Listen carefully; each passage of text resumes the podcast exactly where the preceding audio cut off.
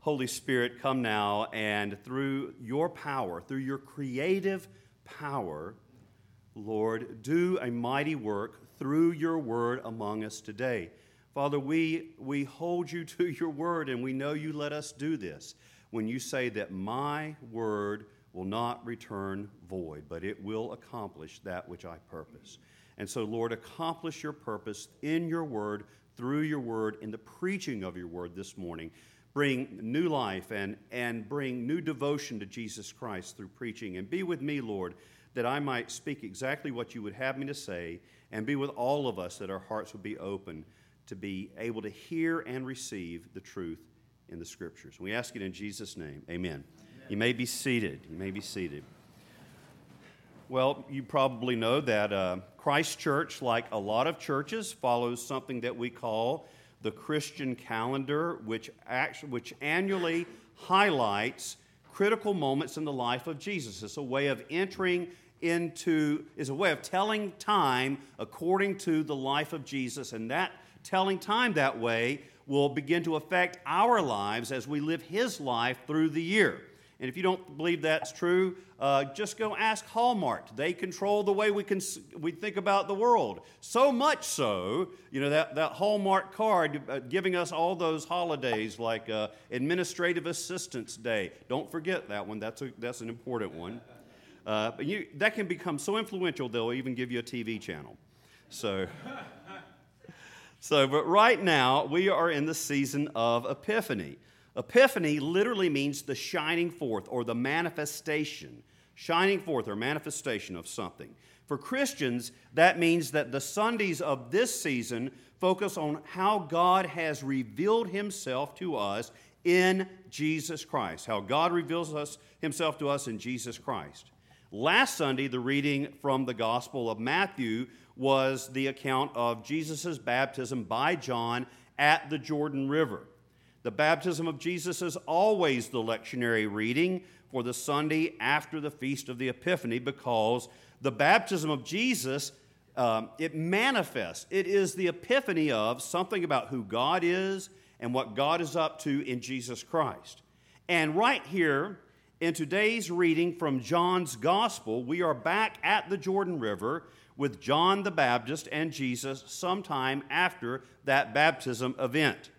And in these verses, John the Baptizer grants us insight, a glimpse into, into who Jesus is and what God is doing in and through Jesus Christ. And he uses epiphany language right here in verse 29 when John the Baptizer says, The next day, John saw Jesus coming toward him and said, Behold, the Lamb of God who takes away the sin of the world. Behold, the Lamb of God who takes away the sin of the world.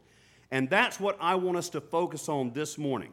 We had a lot of things in that gospel reading, but we're going to just unpack this one verse that reveals so much about who about God in Christ and about you and me. And just to go ahead and give you uh, the, the, the punchline up front, this speaks to how a holy and righteous God can reconcile and be in relationship with a fallen and sinful humanity. This is the revelation of how a holy and righteous God intends to be in relationship, in right relationship with a restored and renewed humanity. So let's, let's jump right in. Now, if you've been a follower of Jesus Christ for a long time, you have probably lost the ability to hear just how weird John's statement sounds. What in the world does the Lamb of God who takes away the sin of the world mean? That's not everyday language. If this statement is supposed to reveal something about the God who put on flesh and came among us in Jesus Christ, we're going to have to pick apart, we're going to have to unravel that term. And the very first pr- phrase, the Lamb of God, that very first phrase of the Lamb of God, literally leaves many commentators scratching their heads. Well, for us to understand this phrase, we have to go back and look at some Old Testament passages. And so this is kind of a note taking sermon. You might want to write, at least write down some of these scripture references that I'm going to give you that you can go back to and read again.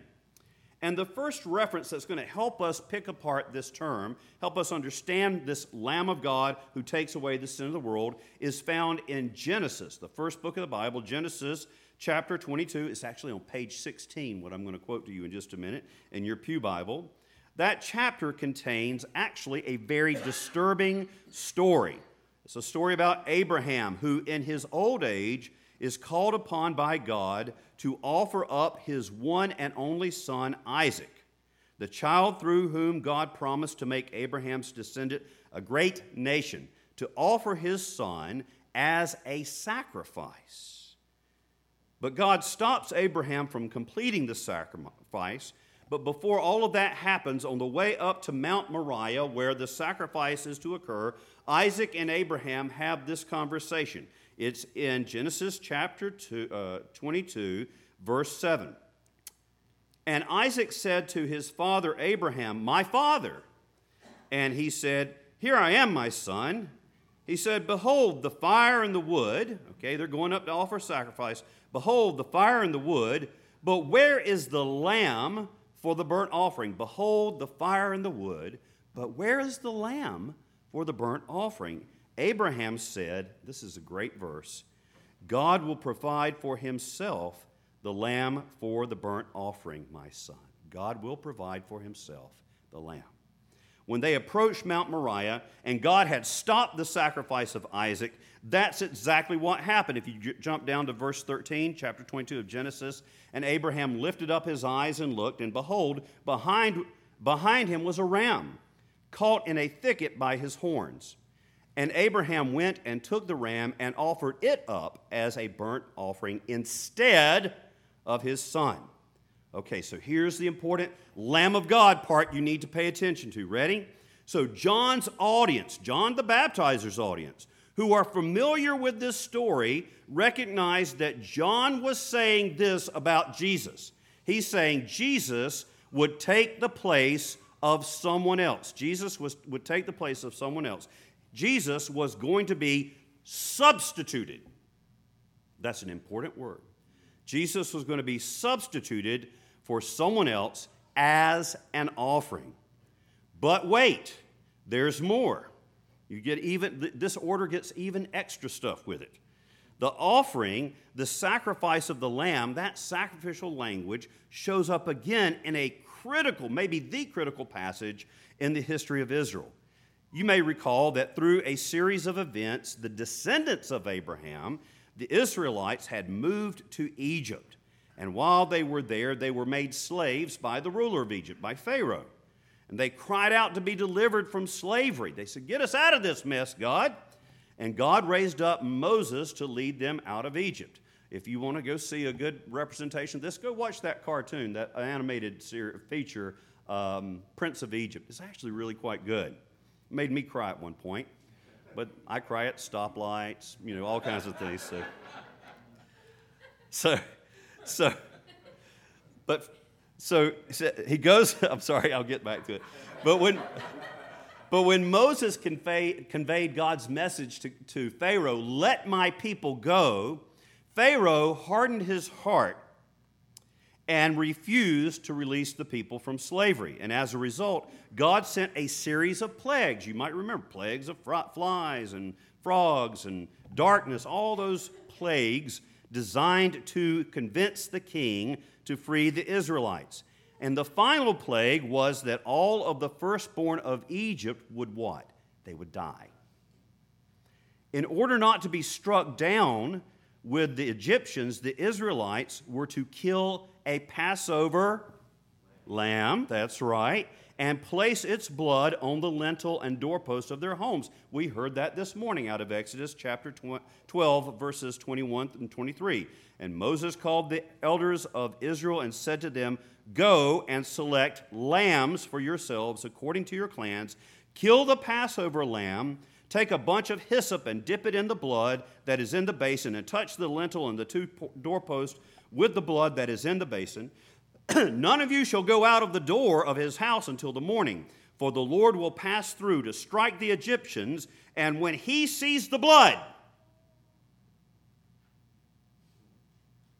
when he sees the blood, when he sees the blood on the lintel and on the two doorposts, the Lord will pass over that door and will not allow the destroyer to enter your houses to strike you. So, John, the baptizer, by using that terminology, is saying that Jesus is like the Passover lamb that saved the Israelites from death and was the harbinger of their deliverance from slavery. He saves them from death, and he is the harbinger, the sort of the foretelling of the deliverance from slavery. This is what happens before the Israelites are freed from slavery. The lamb, the Passover lamb, is killed. The destroyer passes over, and then they are let go to go into the wilderness. So, therefore, the Passover lamb, here it is, was God's way of saving them from slavery and death. Slavery and death. And here's the really amazing thing. Here's where that Passover story and John's gospel come together on purpose. Are you ready for this? This is so cool. Is one of those little nuggets in the Bible that if you're not paying attention, you miss it. The John who wrote the gospel, John the evangelist, not John the Baptist, John the evangelist, wants us to know that this is what is meant by the Lamb of God. When, he, when that phrase is uttered, he wants us to know that's what is meant because John the evangelist shifts the timing, the chronology of Jesus' crucifixion. He doesn't do it to be inaccurate, he does it to make a point under the inspiration of the Holy Spirit. In John's gospel alone, Jesus goes to the cross and is executed. In John 19, at the exact time that the Passover lambs are being sacrificed. Do you see how this all comes together? So, with all this biblical imagery behind that little phrase, the Lamb of God, what is John the Baptizer saying about Jesus? He's saying this, and this is so important. It's so important, it's kind of making chills go down my back right this minute. But I want you to hear this phrase because it is an it is a important phrase that I do not think we can dispense with in classic, certainly reformed Christian theology. Ready? Substitutionary atonement. We believe in a substitutionary atonement. It's right there, it's in the Articles of Religion. It's actually in uh, uh, Thomas Cranmer's uh, sermon about justification. It's, it's so good. Go read that. Um, it really is so good. Here's what it says. Here's what it means. He, he is, Jesus is, the Lamb of God is the one God, the one whom God has provided to die in our place. Genesis 22. like Isaac, ram caught in the bushes by its horns. God will provide the lamb. He is the one God has provided to die in our place to do what? To Exodus 12, save us from slavery and death. Praise God. Somebody died for me to save me from slavery and death so I wouldn't have to live under slavery and I wouldn't have to face the second death. Now, some, some people, ignorant people, bless their hearts, say, well, that's just divine child abuse. Well, again, bless your heart. Because remember, John has made it clear at the beginning of his account of Jesus in John chapter 1 that Jesus was God and was with God in the beginning, and that this God who was with the Father has put on flesh and blood, the one true God. There's one God, Father, Son, and Holy Spirit. And the Son of God, who is at the Father's right hand, has put on flesh and blood and dwelt, um, come and dwelt among us. And that's what it says in John 1.14. And the Word became flesh and dwelt among us, and we have seen his glory, glory as of the only Son of the Father, from the Father, full of grace and truth.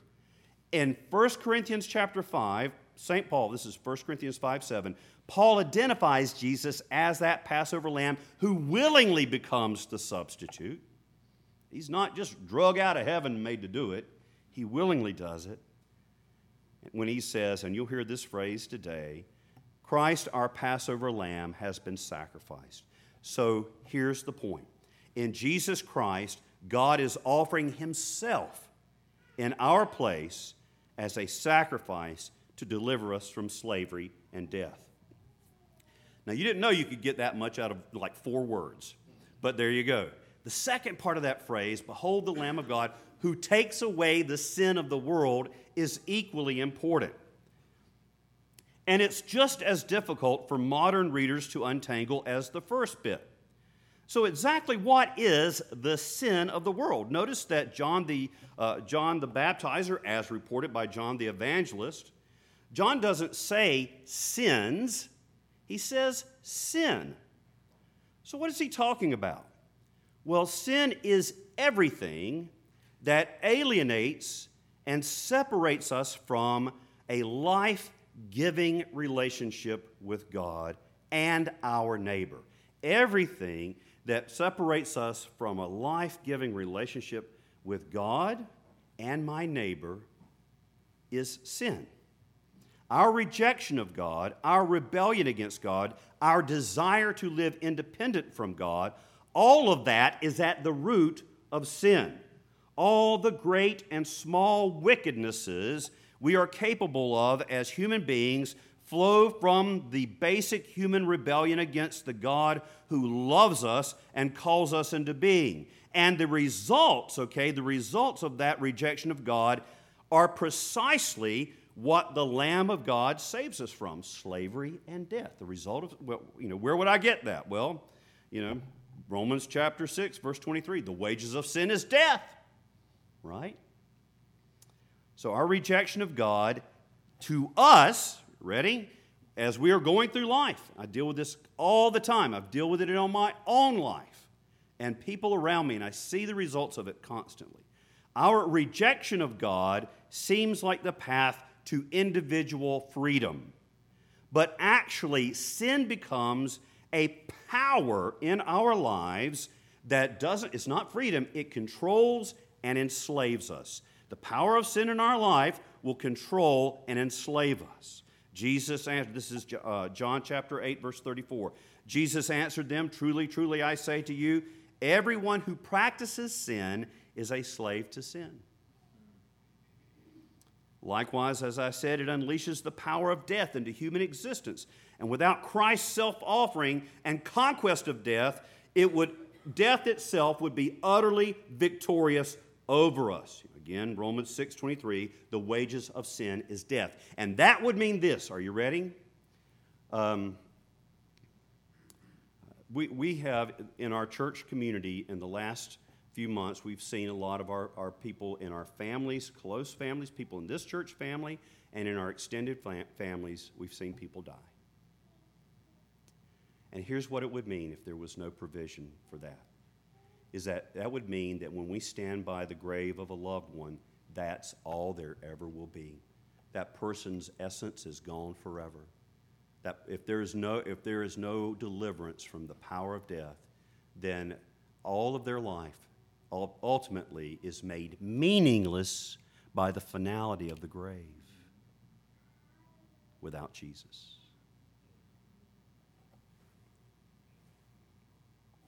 And this leads us to God's provision, His solution for the misery and devastation we have unleashed in creation by way of our sin. Again, this is linked to one of those lamb passages in the Old Testament. You probably are familiar with Isaiah 53. It's one of the servant songs in Isaiah that prophesied what the Messiah was going to do when he appeared. Please listen to this. This is Isaiah 53, beginning at verse 6. All we like sheep, all we like sheep, have gone astray. We have turned away everyone to his own way. And the Lord has laid on him the iniquity of us all. The Lord has laid on him the iniquity of us all. He was oppressed, he was oppressed and afflicted, yet he opened not his mouth like a lamb that is led to the slaughter. John is saying this this is the one who carries our iniquities, who takes our sins upon himself. And because Jesus offers himself freely as a sacrifice for our sins, we are saved from God's righteous judgment. That's what's behind John's epiphany of Jesus as the Lamb of God who takes away the sin of the world. And this is the good news in a nutshell. You might want to write this down. God loved us so much that he has offered his own life in our place so that we might be liberated from the eternal consequences of slavery death, and judgment. God loves us so much that he has offered his own life in our place so that we might be liberated from the eternal consequences of slavery, sin, and judgment. And what could possibly motivate Jesus to offer himself up like a lamb for the slaughter? Ephesians 5, verse 2 Christ loved us and gave himself for us. That's the motivation. That's really cool. In fact, that's wonderful. I love that. The doctrine of substitutionary atonement.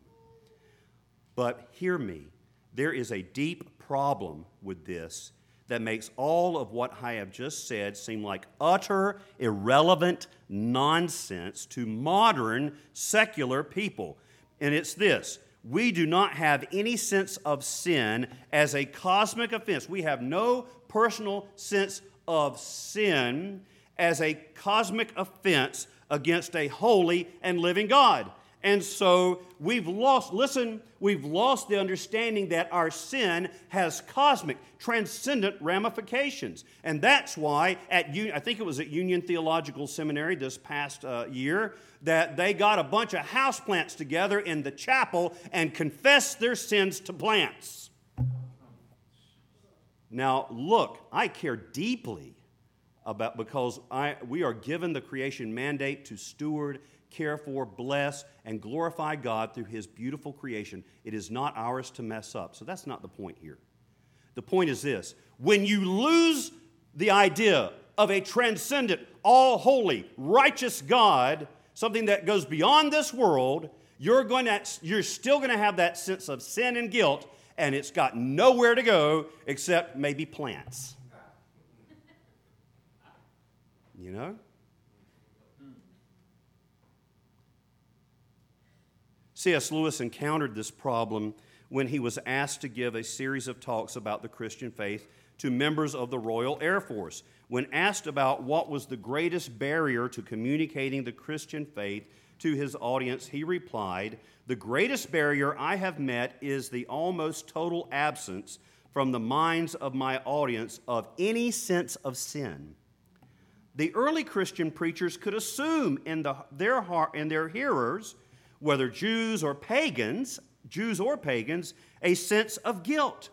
Thus, the Christian message was in those days unmistakably the evangelium, the good news.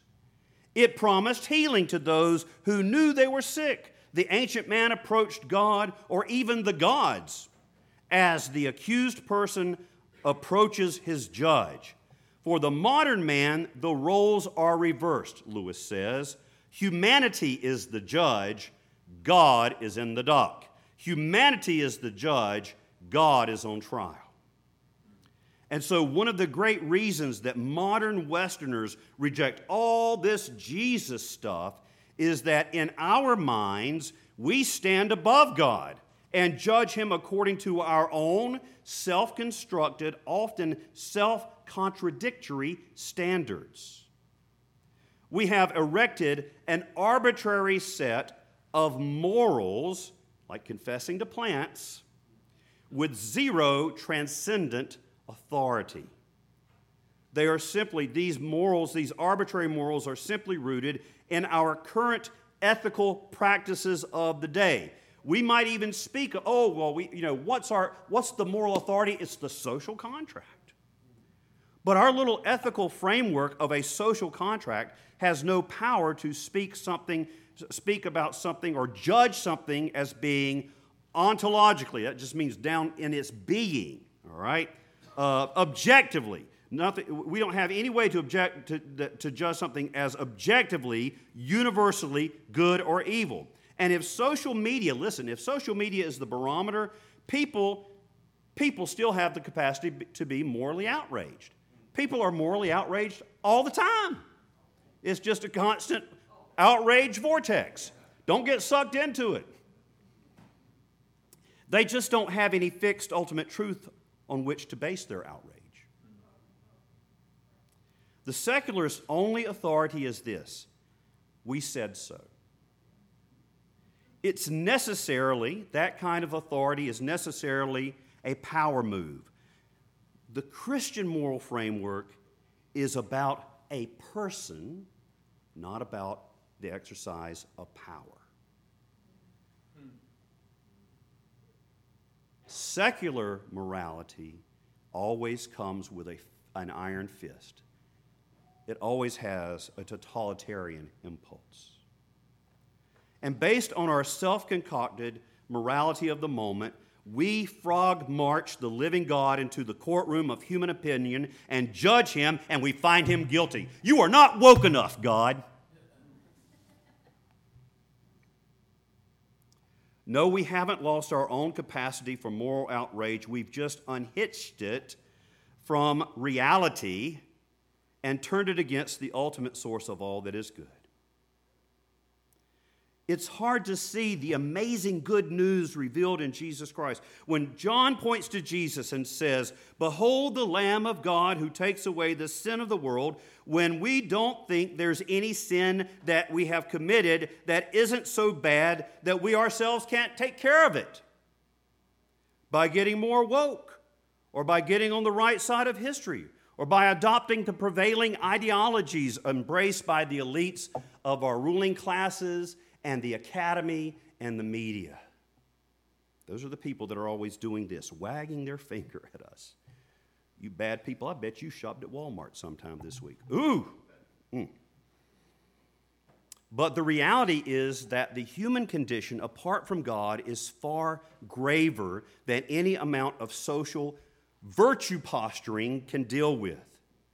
And if we are honest with ourselves, listen, beloved, please listen if we are honest with ourselves as the consequences of our rebellion against God and our self directed living, the consequences, the shattered relationships and broken families, the physical and emotional toll, the financial chaos, the fear of death, and maybe even the gnawing possibility that there may indeed be a reckoning for our lives beyond the grave, as these consequences begin to pile up, and if we don't harden our hearts,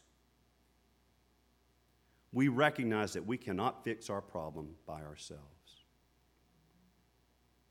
And just maybe in that moment, or maybe even this morning, we will entertain the possibility that this may all be true. Everything that John the Baptizer just said. And we will turn to the Lamb of God who takes away the sin of the world, and we will ask, Can you really be what I am seeking? Can you really be the solution to the chaos and emptiness and, yes, even guilt? And in that moment, Jesus responds as he did to those first inquirers. He says, Come and see. Come and see. We want to see, and then maybe we'll come. Jesus says, Come and follow me, and you will see. As Audrey West says, if you want to know the Word made flesh, come and see Jesus. If you want to know what love is like, come and see Jesus. If you want to experience God's glory, be filled with bread that never perishes, to quench your thirst with living water, to be born again, to abide in love, to behold the light of the world, to experience the way, the truth, and the life, to enter into life everlasting. If you want to know God, come and see Jesus. In the name of the Father, and of the Son, and of the Holy Spirit. Amen.